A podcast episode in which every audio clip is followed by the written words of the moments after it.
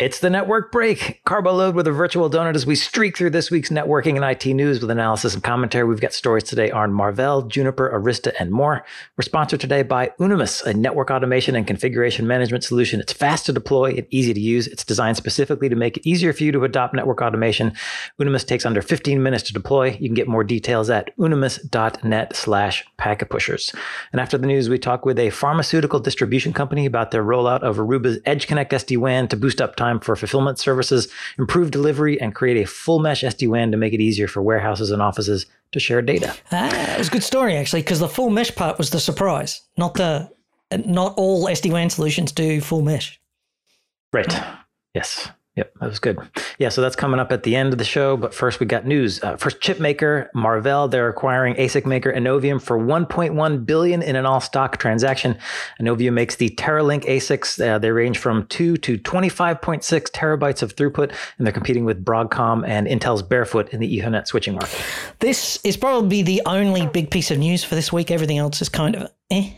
But uh, this is really interesting. In, in, way to kill it for the rest of the it show. It is a little bit. Well, you know, it's all interesting, but it's not so much news as such. It's more analysis and, and consideration of what's and happening. Commentary, in the, uh, yes. Commentary and yes, this throwing is very out amusing. Ideas for you to consider. And, and, and, you know, of course, as always, the links are in the show notes. You can come onto the website and then go and look at our sources and see if you agree or not. Um, but I think this is the really, really big news. Innovium's kind of been a company that was started by a bunch of ex-Broadcom engineers. They set out to make a data center class switch, the uh, A SIC that was uh, better than the Broadcom in some sort. You know, the sort of the Arista, what Arista is to Cisco, Innovium was sort of trying to be to Broadcom. Broadcom's A SICs are always kind of hamstrung, and they kind of stuck to some sort of legacy. And Innovium was saying, no, no, no, we think we can do this better and bigger and faster. And they've got a, a roadmap that goes right the way up to uh, one hundred twenty terabytes. terabits per second of throughput. And so far they've released the twenty-five point six terabit per second, but in the next generation. And this is definitely comparable to Broadcom, and it competes with all the other A SICs that are out there. They're really the major one. The Intel Tofino is still a little bit behind, but it's a programmable silicon, so it's a little bit slower and it's much more complex, and Intel's taking time to digest that. And I think one of the interesting things here, Drew, is only one point one billion. It was what, eighteen months ago that they took a second round or a round of funding, which valued them at one point one billion. And now a year later, still only one point one billion. one point one billion, yeah. Yes. So yeah, I mean, the, the A SIC market is hard to get into. There's a lot of startup costs. Broadcom is obviously the giant there. Uh, and Innovium, I think, you know, it's going after a limited market in that it was sort of focused on hyperscalers and cloud providers uh, as opposed to the enterprise data center, because it's hard to sell a program. And I should note that Innovium also touts being programmable, like uh, the Barefoot Tofino. Um, that's a hard market to break into. It's limited. So I guess I can see why that's where the, the pricing of the product stayed flat. Yeah, this is this is probably, to me, this is one of these things where big companies want to do business with big companies. So if you're A W S, Google Cloud, Facebook, you know, the the primary tier cloud, off-premise cloud companies, you want to do business with a big company. You want to do a business with a Marvell or a Broadcom or an NVIDIA, right? And mm-hmm. that's why companies mm-hmm. like Mellanox, which is in the similar sort of situation, they're subscale. They're not big enough to bully around the cloud companies. The cloud, they were getting bullied around by the big cloud companies. They had to do what they do with what they were told and sell for the price that they were told to sell for. And, and you know, you better like it. Pucker up sort of thing. And I think right. this puts Innovium in a much better place. And that's uh, fundamentally why the price might have gone cheap. And the second part here, of course, is with lack of scale, they also lack access to silicon manufacturing for the next two to three years. And getting in on Marvell, who's a much bigger manufacturer, who's able to leverage its scale with the silicon Uh, manufacturers, may be able to get capacity to keep the chipset uh, flowing at this point in time. Yeah, I feel like Marvell is a good home for Innovium. Uh, it can go after, uh, you know, Barefoot, which was uh, essentially its biggest competitor, particularly for programmable Ethernet A SICs, uh, which landed at Intel. Um, Mar- I think Marvell will be able to execute faster mm. on its strategy to uh, promote Innovium to the cloud market. Uh, so I think it's a nice fit for them. Obviously, a great landing spot for Innovium because, as you mentioned, they can tie into mm. Marvell's relationships with silicon suppliers. Yeah, so we know that forty percent of Ethernet ports are sold, of data center Ethernet ports are sold to cloud cloud companies, you know, these off-prem clouds. Um, they're doing a lot of building out still. They still have, you know, good demand, and they need to build infrastructure so that customers can come onto their platforms. So they're buying a lot of switch ports. And the Marvell product range has a gap in that they have the Marvell Prestera, that's P R E S T E R A, um, chipsets, but they're campus or mid-range at best, if you want to say that. So they have the things like the ninety-eight D X eighty-five X X. That's the X X at the end there is the model number. It has an I O bandwidth of one point eight terabits, and they have a range going down. The eighty-three X is a seven twenty gig and goes down. So they're all sort of campus switches, fairly simple, designed to do a limited set of functions, and you'll see them quite widely used in O E M switches, other people's switches. They're the core uh, silicon used by quite a lot of people in those switches. But uh-huh. they used to have a thing called Expliant, which was the data center switch, and Marvell wasn't able to get that in, and they gave, ceded the market and ditched the Expliant, folded that up, and just kept the Prestera A S I C running. So this puts them back. And again, Innovium is, in my view, broadly superior to the Broadcom A S I C in terms of speeds and feeds and density and channels and I Os and roadmap. But can, you know, we also know that the Broadcom A P Is are proprietary, they're licensed, and it makes it very difficult for vendors. Once they're using those A P Is, they often have contractual limitations on whether they can transition from one supplier to another. So, you know, for the, for the mid-range networking vendors to switch out from Broadcom's A S I Cs to others, not only is it a technology problem, it's also a business problem and a legal contractual one, because they often have uh-huh. commitments from, you know, they sign agreements to only use Broadcom in the same way that Intel did the same thing with its C P U to vendors. It's quite a common practice. Uh, you know, when they've got you by the short and curlies, they lock you in. Uh, so it'll be interesting to see if Marvell can use its positioning and its history and its money to get that in. So, you know, be interesting. I think it's interesting that Marvell may also be realizing that campus is not what it was. The the idea that there would be an intelligent campus market going forward. There's an intelligent campus now. There are customers out there who have this, you know, we need to solve the security problem in the campus, and we're going to build an intelligent network in the campus. But in the future, it's, I believe, that it's going to be a software-defined perimeter where the network actually moves into the device, so into your iPhone, into your laptop, and there's an agent there that's doing networking, and that networking may be S D WAN-like. It's also zero trust. Encryption's done in that agent. It's managed centrally, whether from the cloud or an on-prem uh, software-defined type tool. And this idea of a smart campus is fading away, but the data center probably still has has legs. So I think there's lots of things happening here. Yeah, for sure. I feel like this is Marvell looking to Innovium to get them into the cloud and hyperscale markets, and Innovium can do that with its throughput. And again, that programmable pipeline, if you're interested in that. Innovium also already has agreements with lots of O D Ms and white box mm. manufacturers that the cloud providers are going to be working with. So that helps. Um, I, I suppose, you know, that could also then leverage, Marvell could try to leverage this for high-end enterprise data centers. I don't see that happening so much. This seems more like the cloud hyperscale play to me. Yeah, I think so. But also five G. Don't forget that there is five G edge networks, and yes. Marvell's kind of capped at about forty gig, stretching to one hundred gig, and we're really talking about four hundred, eight hundred, and one point two terabit, and their current Prestera A S I Cs. They would be locked out of that market if they're not, and also the optical edge, uh, if they don't have a high throughput switch. And they promote on their website the fact that they can, you know, They they can't really participate in the backhaul core or the backhaul aggregation because there's just not enough density there going forward. So it'll be interesting to see. So there's lots of places where they can spread this around and also, you know, turn it into an entire product line. And if they can unify the A P Is and come up and get access to manufacturing capacity, I think it'll be good for Innovium and good for Marvell. Um, you know, Innovium has been a shining light, and building a billion dollar company in just, uh, you know, ten years or so is not an insignificant task, especially when it comes to designing and getting an A S I C into the market of that sort of capacity and quality.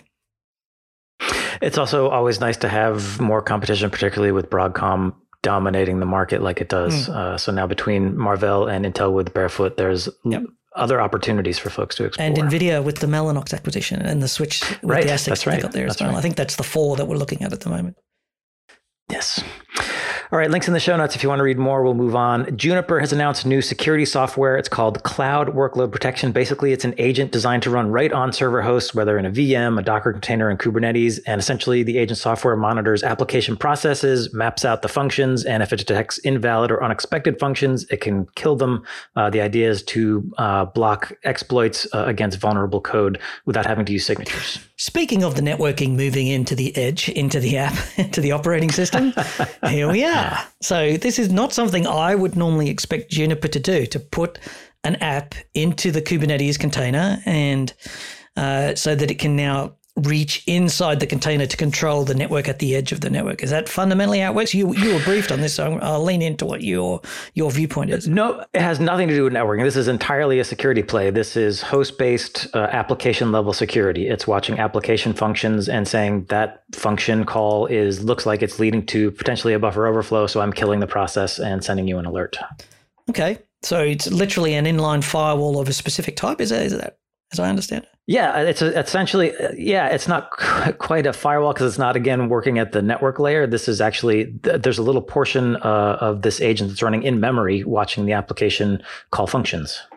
Right, okay. Yeah, so it, so it's actually yes. a genuine operating system firewall in a way. You're actually watching the memory calls as the container interacts with the underlying O S. I think that's the model I'm using. I'm thinking of it like the old host intrusion prevention systems that were the thing, you know, ten, fifteen years ago, but they're tightening it up and they're not using signatures this time around. Okay. So much more of a, we know what sort of calls should not be made, so let's do those. Yeah. So essentially, it, you know, the agent starts off in kind of a learning mode where it watches what the application's doing, and they call it, you know, building a map or a D N A of the application. And so this agent is supposed to have an idea of this is good, this is bad. So I can, at that function call level, say, this shouldn't be happening. I'm going to either alert you or just block it outright. So static analysis. It's sitting there. There's a static analysis done back in... Probably, they'll probably strap some A I, some uh, missed A I onto it in the future. Marvell, Marvell's will be here to uh, yes, to dynamically detect attacks at, at some point in the future. But this sounds to me like a little bit like we know that these things should not be happening, therefore let's exclude them. So that's the static firewalling, but this is actually hardening the O S from the container then. Again, running at the application level, not necessarily the O S or the network level, yes. Okay. Well, I like it. Yeah, it's it's it's an interesting idea. Um, you know, host-based security has its issues. Uh, false positives can be a problem if it blocks legitimate transactions, uh, especially if you're running it on, you know, production revenue-generating applications. That's a big problem. There's also the issue of uh, host resource consumption. How much memory and C P U do I need to dedicate to the security app? Uh, Juniper, when I talked to them, said they can promise uh, one that it will generate only one one tenth of one percent of false positives because of a technique they're using called optimized control flow integrity. I'm not really sure what that is, but they say uh, they are very confident that this will not be throwing lots of false positives or uh, unnecessary alerts. Okay, I can see that. Yeah, yeah. So I mean, but this is this is not new in the sense that we've seen this announced. We haven't talked about it in the network break or on the packet pushes, but this this idea of uh, loading an agent into the service mesh and looking for an, and having it do the firewalling as part of a security portfolio, that's been around for a while. But coming from a networking vendor, that's the, that's the angle I think is fresh here. Yeah, that's what's strange. It seems like kind of out of the blue for Juniper to be playing with application level security. That's not really their bailiwick. And I'm curious where this project came out of. I assume because of all the, you know, research they're doing into advanced uh, threats, that they decided, hey, we're getting a sense of, you know, how uh, code gets exploited, how vulnerabilities get exploited. Maybe we can do something about it. Yeah, that'll be interesting to see if they can make that stick, if they can land that. I mean, they have a checkered history. They did try to do security a few years ago. I hope that the executives that are in charge of it are not the ones who tried and failed fairly miserably the, the first time around. Um, no reason to believe that they are, but, you know, I think Juniper's losing its focus on forwarding packets for a living and realizing that networking is in software at the edge. And there's a place for high speed. I'm sort of coming to the view that this is fundamentally a zero trust thing. And the part about zero trust networking is that you literally are saying, do not trust the network. Zero trust of the network, right? And so everything has to happen outside of the network. Now, there's two things about that. One is you have everything moving into the edge. The, the edge device is where the networking is being done, the firewalling, the security functions, the flow management, the Q O S and all that sort of stuff. And then as the packets cross the network, the net, the physical network now becomes dumb, passive, scalable, high performance, stable, but it doesn't actively in- integrate with what's going. That idea of a smart network, that's that's kind of done, but there is, is a smart network. The smart network continues, but it continues from the edge devices in the same way that T C P says, I don't care what the I P is, I'm going to build a safe layer on top. This is what we're seeing with software-defined perimeters or edge networking or whatever you want to call it, um, depending on your bent and your feature set. But Zero Trust says, I need to put the trust right at the edge. I need to put it in the smartphone. I need to put it in the laptop. I need to put it into the industrial device at the edge of the network. And when it connects to the network, I need to log it in. I need to do the encryption there, et cetera, et cetera. And this fits into that model, I think. I think you've just made Juniper's marketing department very happy by tying this to Zero Trust. And you didn't even write it in here. It doesn't say Zero Trust. I didn't. That's no. You you brought it up. You brought no, it up yeah, nat- naturally. Yeah, I think that's how yeah, Zero did. Trust is going to play out. And the word Zero Trust means literally don't trust the network. And the general assumption is because you're always on a public network, which can't be trusted. And that's why. So uh, link in the show notes if you want to read the press release. I also wrote a blog about it on packet pushers dot net. The link is also in the show notes if you want to check it out. We'll move on. I D C is predicting huge growth for local infrastructure managed by public cloud providers. So think of the A W S Outposts and Azure private edge zones. The analyst firm says this sector generated revenues of one hundred thirty-eight million dollars in twenty twenty, but that number will hit seven point six billion dollars by twenty twenty-five, a compound annual growth rate of one hundred fifty-one percent. Yeah, this this always sounds great, right? This sounds like it's amazing and there's going to be so much growth, but it's coming off a tiny, tiny base, right? You can have one hundred percent. I could I could have one hundred percent growth in my salary, you know, but that doesn't actually mean much because it's actually from, from this number to that number, it isn't actually all that large because I wasn't getting paid that much to start with. And this is the thing about right. public cloud is they run around going like, oh, the public cloud's forty billion dollars a quarter. And you're like, yeah, but enterprise I T is a billion dollars. Uh, sorry, is a trillion dollars a year. It's it's insignificant in the overall scheme of things, but significant in the sense that it's the only thing that's changing, and the and it, you want to notice it because it's a new movement. In the same way that we used to get excited about the transition from mini computers to desktop P Cs to x eighty-six. So just keep in mind a sense of balance around here.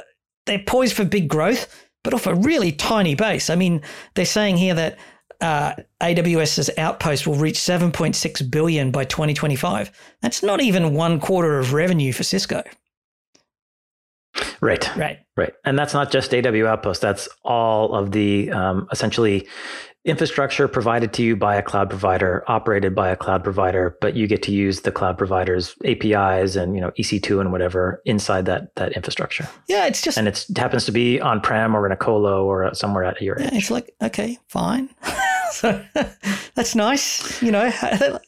Keep up the good work, you know. Like, I mean, I take your point that they're it's a it's they're starting from a very small number, so any amount of growth looks fantastic. I think what it says to me is that um, we're seeing now A W S, uh, Microsoft start to compete against uh, the traditional I T vendors who want to sell this soft this hardware to customers, and now instead of buying it from a Dell or an H P E, you're going to buy it from A W S, and maybe they're partnering with those companies, but it's still shifting again that that spend a little bit away from traditional I T vendors and more toward the cloud folks.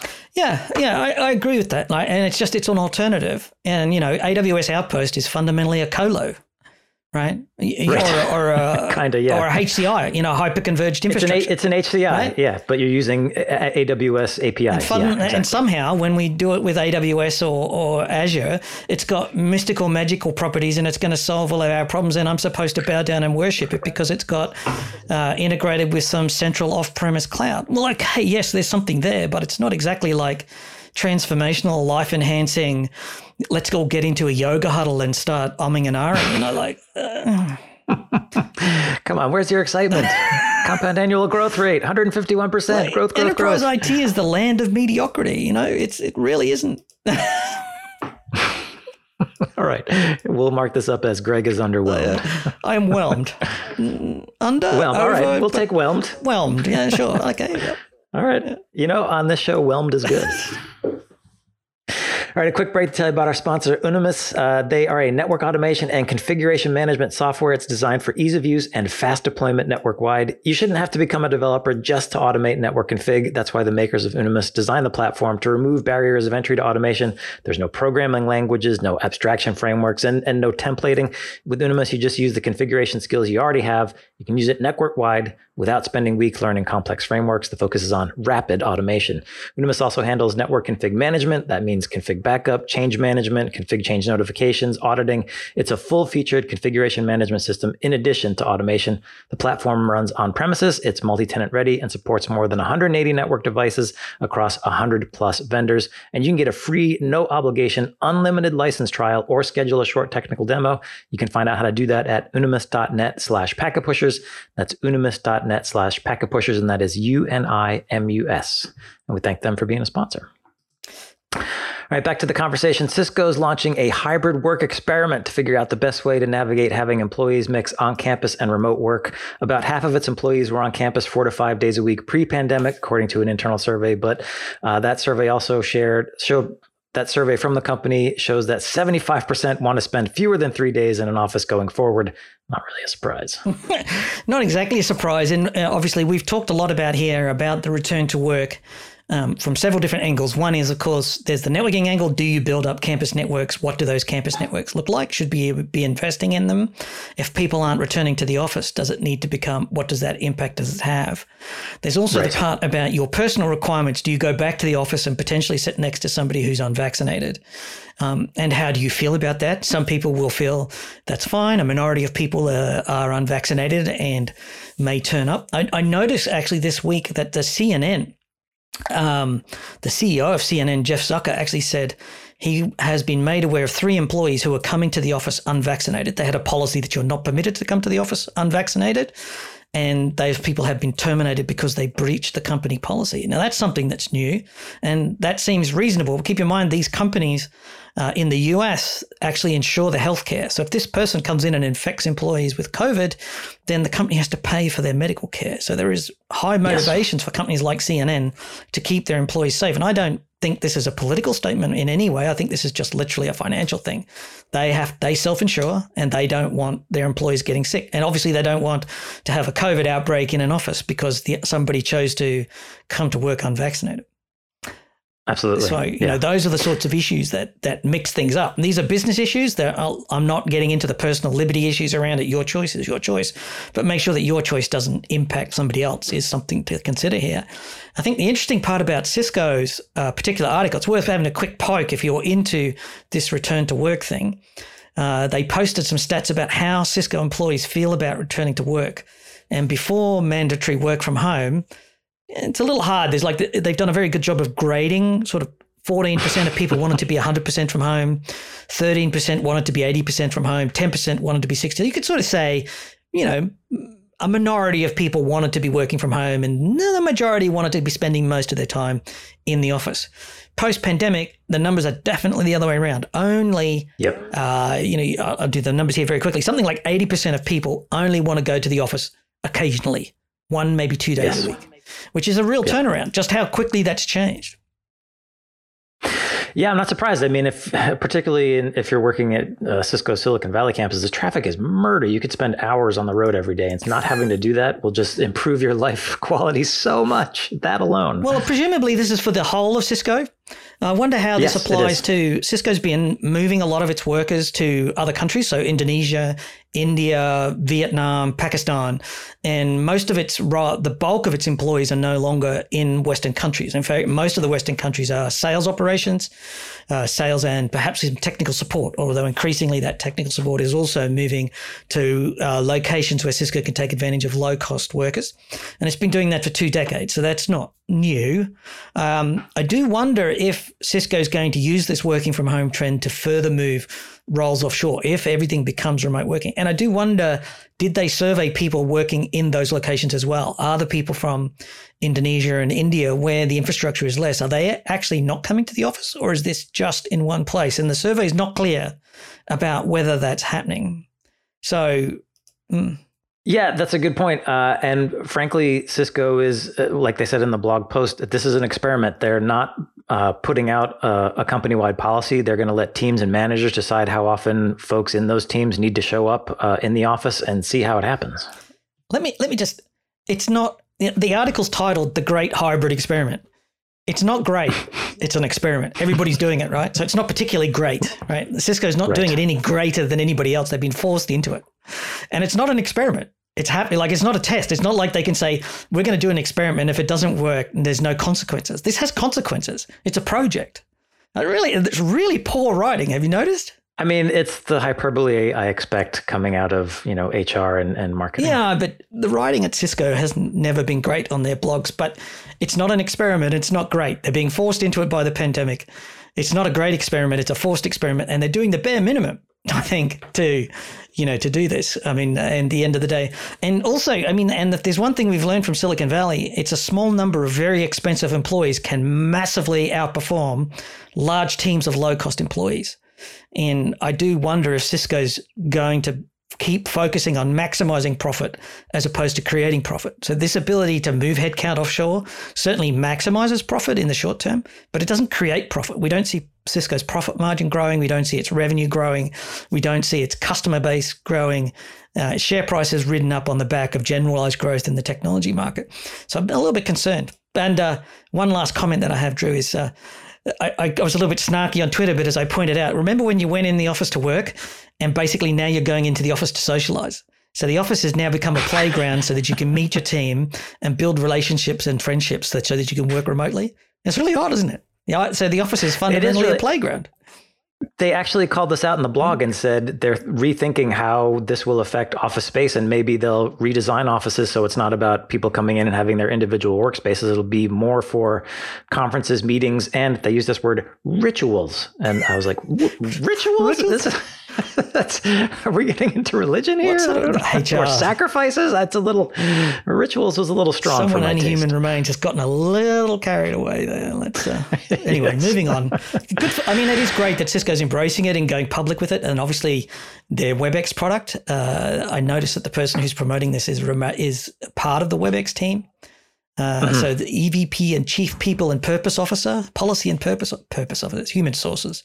So, uh, but also very keen to see how their WebEx works out, and I'm hopeful that this sort of stuff will result in much improved WebEx products that are actually usable and workable. WebEx is a bit of a stress at this point, so. That's one of the things I noted in, in my own show notes, that it's an opportunity for Cisco to really eat its own dog food in regard to remote access, collaboration, remote security, et cetera, see what's working and what's not, and maybe improve that product. Uh, they can also test new ideas on how to surveil their workers' productivity when they're out of the office, which is a little scary, but probably coming down the line. Yep, I, I suspect there'll be more of that because there's enough people out there who want to be able to surveil their workers when they're working remotely, and they're going to demand it. And vendors are in the game of giving customers what they ask for. Yep. Uh, and just a final note, uh, in a related story, Amazon says it's not requiring office workers to come back to the office until January of twenty twenty-two due to concerns around the Delta variant. Uh, they were previously supposed to come back to the office September seventh, so we are still in flux in terms of uh, distributed work. Yes, yes. And I think the situation varies according to not only the country that you live in, but the region that you live in, and it would vary. So your situation is different for everybody. That's right. All right, let's wrap up with uh, financial results from Arista. It's their Q two twenty twenty-one. It was a strong quarter for Arista. The company had revenues of seven hundred seven point three million dollars, up thirty percent year over year, and net income of one hundred ninety-seven million dollars. Yeah, so lots of things about the Arista results, pretty normal. I think the share price fell a little bit because they're predicting slower uh, profit margins. The shop profit margins will shrink going ahead because of supply chain constraints. Um, but there was yes. a few things I took away. I, I spent some time reading through the earnings call transcript where yep. the executives from Arista go out and speak to the industry analysts, and that's a public event because the information has to be shared in public under U S uh, accounting law. And there was a couple of th- takeaways. And the first one is, you remember for the last two years we've been indicating that Arista and other technology companies have been returning to the enterprise. And the return to the enterprise that we predicted is real. Uh, I'll quote from Jayshree Ullal, who is the C E O of Arista. In, cloud, in Q two twenty twenty-one, cloud titans were our largest vertical. The enterprise was a close second, followed by financial and specialty cloud providers, tied at third place. The international contribution was strong at twenty-seven percent, with Americas at seventy-three percent for the quarter. So the interesting part here is that, yes, the enterprise is definitely a return to the enterprise. So A, we got that right, Drew. Well done. Congratulations to you. Ding, ding, ding. Ding, ding, ding. And you. And you, sir. So factory, uh, the second issue was on supply chain. John McCool, who's the S V P, he says factories are operating near full capacity, limiting flexibility for changes in demand. And that leapt out at me. I hadn't considered this angle in the supply chain. One of the things that normally happens with these companies is they place an order for what they think they're going to sell. And if right. the market changes or if the product doesn't get traction with the, they usually have contractual relationships to be able to increase or decrease their order. In this case, they're not going to be able to change their orders because the factory can't, doesn't have the capacity to increase or speed up or slow down or to flex the pipeline, if that makes sense. Yep. So this is something I hadn't considered in the supply chain difficulties, is the idea for uh, companies like Arista who buy products in the market that they have to order and get it right the first time, where before they may have been able to increase or decrease an order, they had some flexibility. Supply chain is going to be right. more complicated going forward. Yeah, they, that was a recurring theme throughout uh, the earnings call transcript, which I have a link to in the show notes. Uh, they said um, it's touching everything. Supply chain constraints on essential components, it's touching everything, including lead times on semiconductors of forty to sixty weeks. Yes, uh, although different vendors, I, call, I did read like five sets of earnings call transcripts this week, and different vendors had different things to say. Some of them say that certain products are out to two years. Some of them say sixty weeks. Arista said, we believe it's sixty weeks now, but we think we can bring it back to forty weeks. So there's, huh. there's different stories going on here, and I'm not sure how much of the re- is this political or how much of this is trying to reinsure the the markets that it's under control, or whether they've got some right. sort of contractual advantage or supply chain advantage over their competitors. I mean, it's not clear. One of the analysts asked uh, in regard to supply chain constraints, is that going to really uh, result in an increase in prices for end customers? Uh, the Arista folks sort of hemmed and hawed a little bit, uh, eventually coming down to say they're going to try to do their best to absorb costs, but prices may rise on select models next year, depending on how things shake out. Yeah, Jayshree was pretty clear. She said on selective models, we will have to increase, have to obviously increase prices where the increases are significant. Um, to increases prices slightly, but we don't expect the impact on that on our backlog or existing inventory. So what they're saying is any orders or existing inventory is covered and the prices yes. won't go up, but the real impact of changes we will make to our gross margin or our price changes is next year. So if you are planning ahead, if you are budgeting for a purchase, budget for price rises as we predicted. The supply chain will increase, we also believe. Uh, our general sense is that in the economy, as inflation begins to spiral, as COVID recovers, and there's so much money washing around in the economy, you think it'll think it will happen. Um, in terms of just to come back, uh, one of the analysts asked a question about how bad do you think the supply chain problem is, and Jayshree said, "Well, I'm glad you're asking the oldest person here, close to the oldest. In my career of several decades, I've never seen it be this dispersed. Never. This is the worst I've seen it, and there have been some pretty big up and downs, and more than the worst I've ever seen it. I think it's also going to be prolonged. I guess we're all hopeful." We will all recover from the COVID pandemic, but everything from copper shortages to wafer starts to assembly to manpower, people, logistics, freight, just about every aspect of it is challenged too. And then keep in mind here that Jayshree worked at Cisco for several decades before joining Arista and or as co-founding right. Arista, I believe. And so that just gives you an idea of just how deep the supply chain problems are. We talk mostly about the ASIC shortage because that seems to be the most critical, but as Jayshree's highlighting here, everything is short. Yeah, and it's going to be difficult for uh, the foreseeable future, so buckle up. Yeah, and big companies will be the winners because they're the ones who have the lawyers and the contractual and the money and the cash to place orders. I think it's going to be a tough time for smaller companies. One of the interesting things I had a sideline was we got a, a pitch this week from a white box uh, operating system and a white box switch vendor, and they were basically saying that you can beat the the supply chain shortage by switching to white box. That's an angle I'm going to think about a little bit more. I don't. I, part of me wants to go, yeah, that that that's you could, yes, you could switch away from a normal vendor, and you could get supply of white box because theoretically the white box supply should not be as heavily impacted because it's a substantial manufacturer. You can go to Acton or Evercore or whoever it is that you EdgeCore, um, and get your product. But then again, I also don't know how many enterprise companies would switch away to a white box at this time. Is is that enough? Is that a cause? Is that a reason? Hard to tell. Yeah, I also don't know that I buy that argument, because at the end of the day, they're all getting their materials from the same sources. So if it's constrained for, you know, uh, an O E M, it's going to be constrained for an O D M too. So not not sure I buy that. But maybe there are options in white box that folks haven't explored, and it could be a backup if uh, you really need some hardware. If it resonates with you, maybe you want to send us some follow-up. packet pushers dot net slash F U for follow-up. Um, let us know what you think. Would would you switch to white box if your supply, you know, if your upgrade project was canned for a year because there was no products to be delivered? Yeah. Yeah, I feel like it's like saying there's a water shortage and so we can't get enough Coca-Cola, so buy Pepsi, but Pepsi also uses the same water. So I, I, I'm having trouble with that logic. Yeah, maybe some know. more research I think there. about that too. Yeah. yeah. All right, well, that wraps up the news portion of the show. Stay tuned for our sponsored Tech Bytes conversation with Aruba on a real-world S D WAN deployment with their customer. That's coming right up. Welcome to the Tech Bytes podcast from the Packet Pushers. We're talking S D WAN today, and we're sponsored by Aruba. And Aruba has sent us a customer to talk about a real-world deployment. Our guest is Chandresh Dadia. He is head of information technology at Ascent Health and Wellness. They're a digital healthcare platform for pharmaceutical distribution. We're also joined by Mark Snodgrass. He's founder and managing director from Harari. This is a solutions provider that worked with Ascent Health and Wellness. Uh, so Chandresh and Mark, welcome to the podcast. Uh, Chandresh, can you give us a little background about Ascent and what you do? Thank you. Happy to be here. So Ascent basically, you know, is part of a pharmaceutical uh, and distribution, you know, company in India. And, you know, we basically ensure that, you know, we cover the entire India when it comes to the distribution, which was very fragmented until now. Now, that's interesting, because India is a country which has modern telecom infrastructure in parts and Uh, less modern infrastructure in parts. And the challenge of connecting all this together must be quite difficult. Absolutely, it is.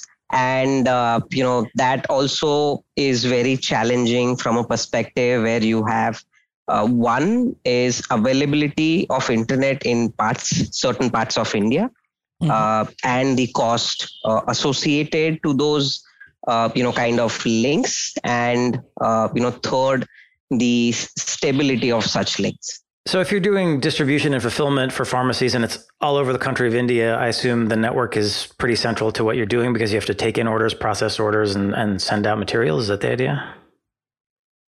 So until uh, we had S D WAN, that was not the case. It was decentralized. Uh, and when we moved uh, to Silver Peak S D WAN, you know, all of that architecture was changed, and uh, you know we did this started doing this uh, you know centrally.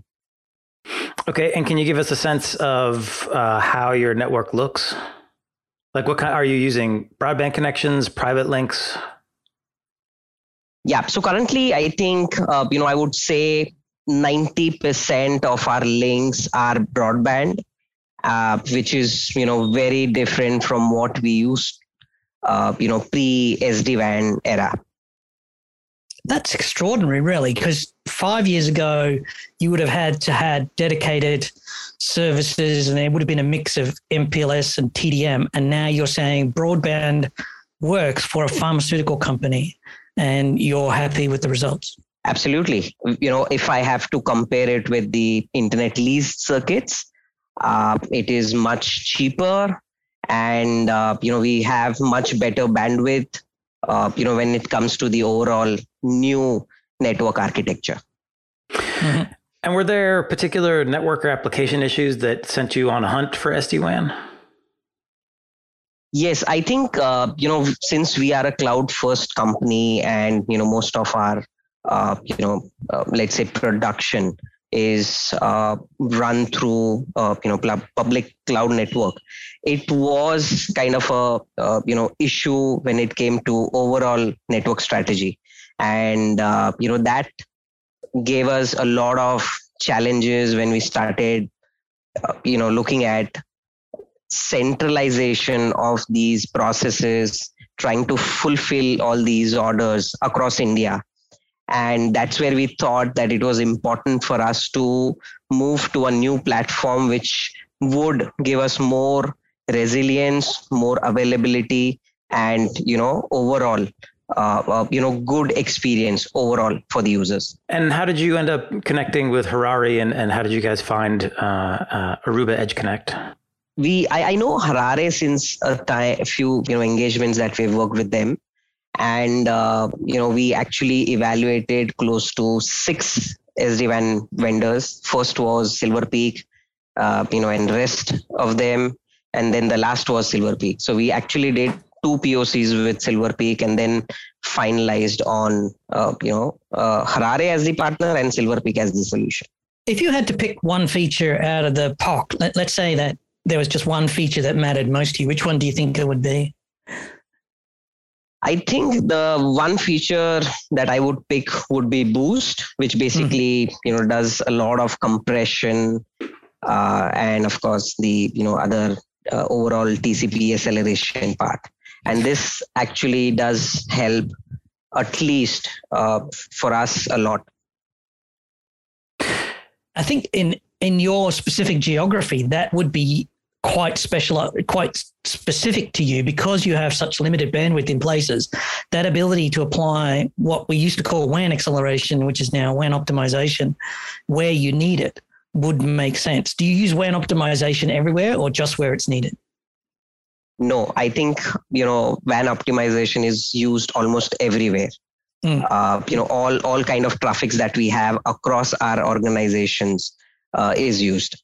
Mm-hmm. Uh, I think that we're using both link aggregation and Boost together to maximize the bandwidth available to some of these locations. So link aggregation is this ability to not only use active standby to automatic, but also to load balance across multiple broadband circuits. That's and then to compress across both, which is not something all the S D WAN vendors can do, right?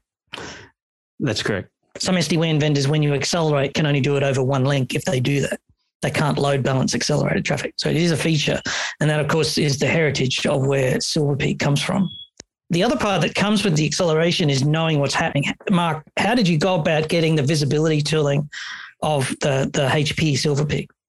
So the Ascent has a lot of custom applications. And so we identified each of those applications and mapped them out. And through the G U I, identified the top talkers and went about optimizing each of those flows.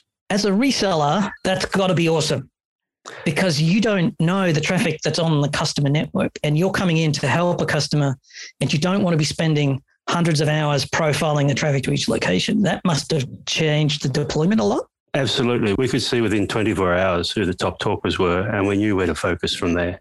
Mm. And is that how you decided where to use the uh, WAN optimization, that Unity Boost feature? Uh, absolutely. That's, you know, we use uh, selective optimization. So we we optimize the top talkers first, and that allow, allowed us to, you know, through the eighty twenty rule, just optimize those applications which were the chattiest and highest bandwidth. And de-optimize others. And deprioritize others, correct? Yeah, don't forget that one, because if you're going to prioritize something, you have to be able to deprioritize something else. So other things have to be kicked to the bottom of the bucket. So a- absolutely. We've seen in bandwidth challenged situations where uh, some management tools were soaking up all the bandwidth, and we can selectively deprioritize those and allow the network to be used for the business traffic. Now, I understand, uh, Chandresh, you mentioned the cloud. It sounds like you've got, uh, you're using cloud services. So are you also using S D WAN to get traffic into the public cloud? Absolutely, yes. So we've actually, you know, have this architecture in place where, you know, we have one of the instances of Silver Peak on cloud, and anything and everything, uh, both ingress and egress traffic are being optimized. Um, did you run into any issues with trying to integrate uh, S D WAN with the public cloud? Because it's my understanding that sometimes uh, there can be like routing complexities and so on when you're trying to tie into a public cloud network. We did have some initial challenges, but they were easily overcome. Mm. Now, the challenge here, of course, is that many of the public clouds have these very unique front ends. They're not using standard technologies, and your ability to Um, connect to them. And so what we have to do is lean into the S D WAN vendors to do interconnect and to get the traffic into public cloud hosted services. So it is a real challenge. It's not not not straightforward thing. Uh, absolutely. It's different cloud vendors. Each have their proprietary ways of connectivity. Then it's easier for the uh, for the organization to integrate to Silver Peak and have that provide the interchange mm-hmm. between clouds. So this is one of these um, direct M P L S connections in through the back. They've all got it, and they all have different proprietary ways of operating. They don't share the routes, but Silver Peak was able to cope with all that is basically the story here. That is correct. And you also set up a full mesh S D WAN. Why a full mesh? Why didn't you just go for a subset? Like instead of actually just saying, I'll have a hub spoke, like most S D WAN solutions say, you can't have an unlimited mesh because we don't have the resources. But Silver Peak has the ability to do full mesh. Is that something that you wanted? Was that a feature? So what was your take on it, Mark?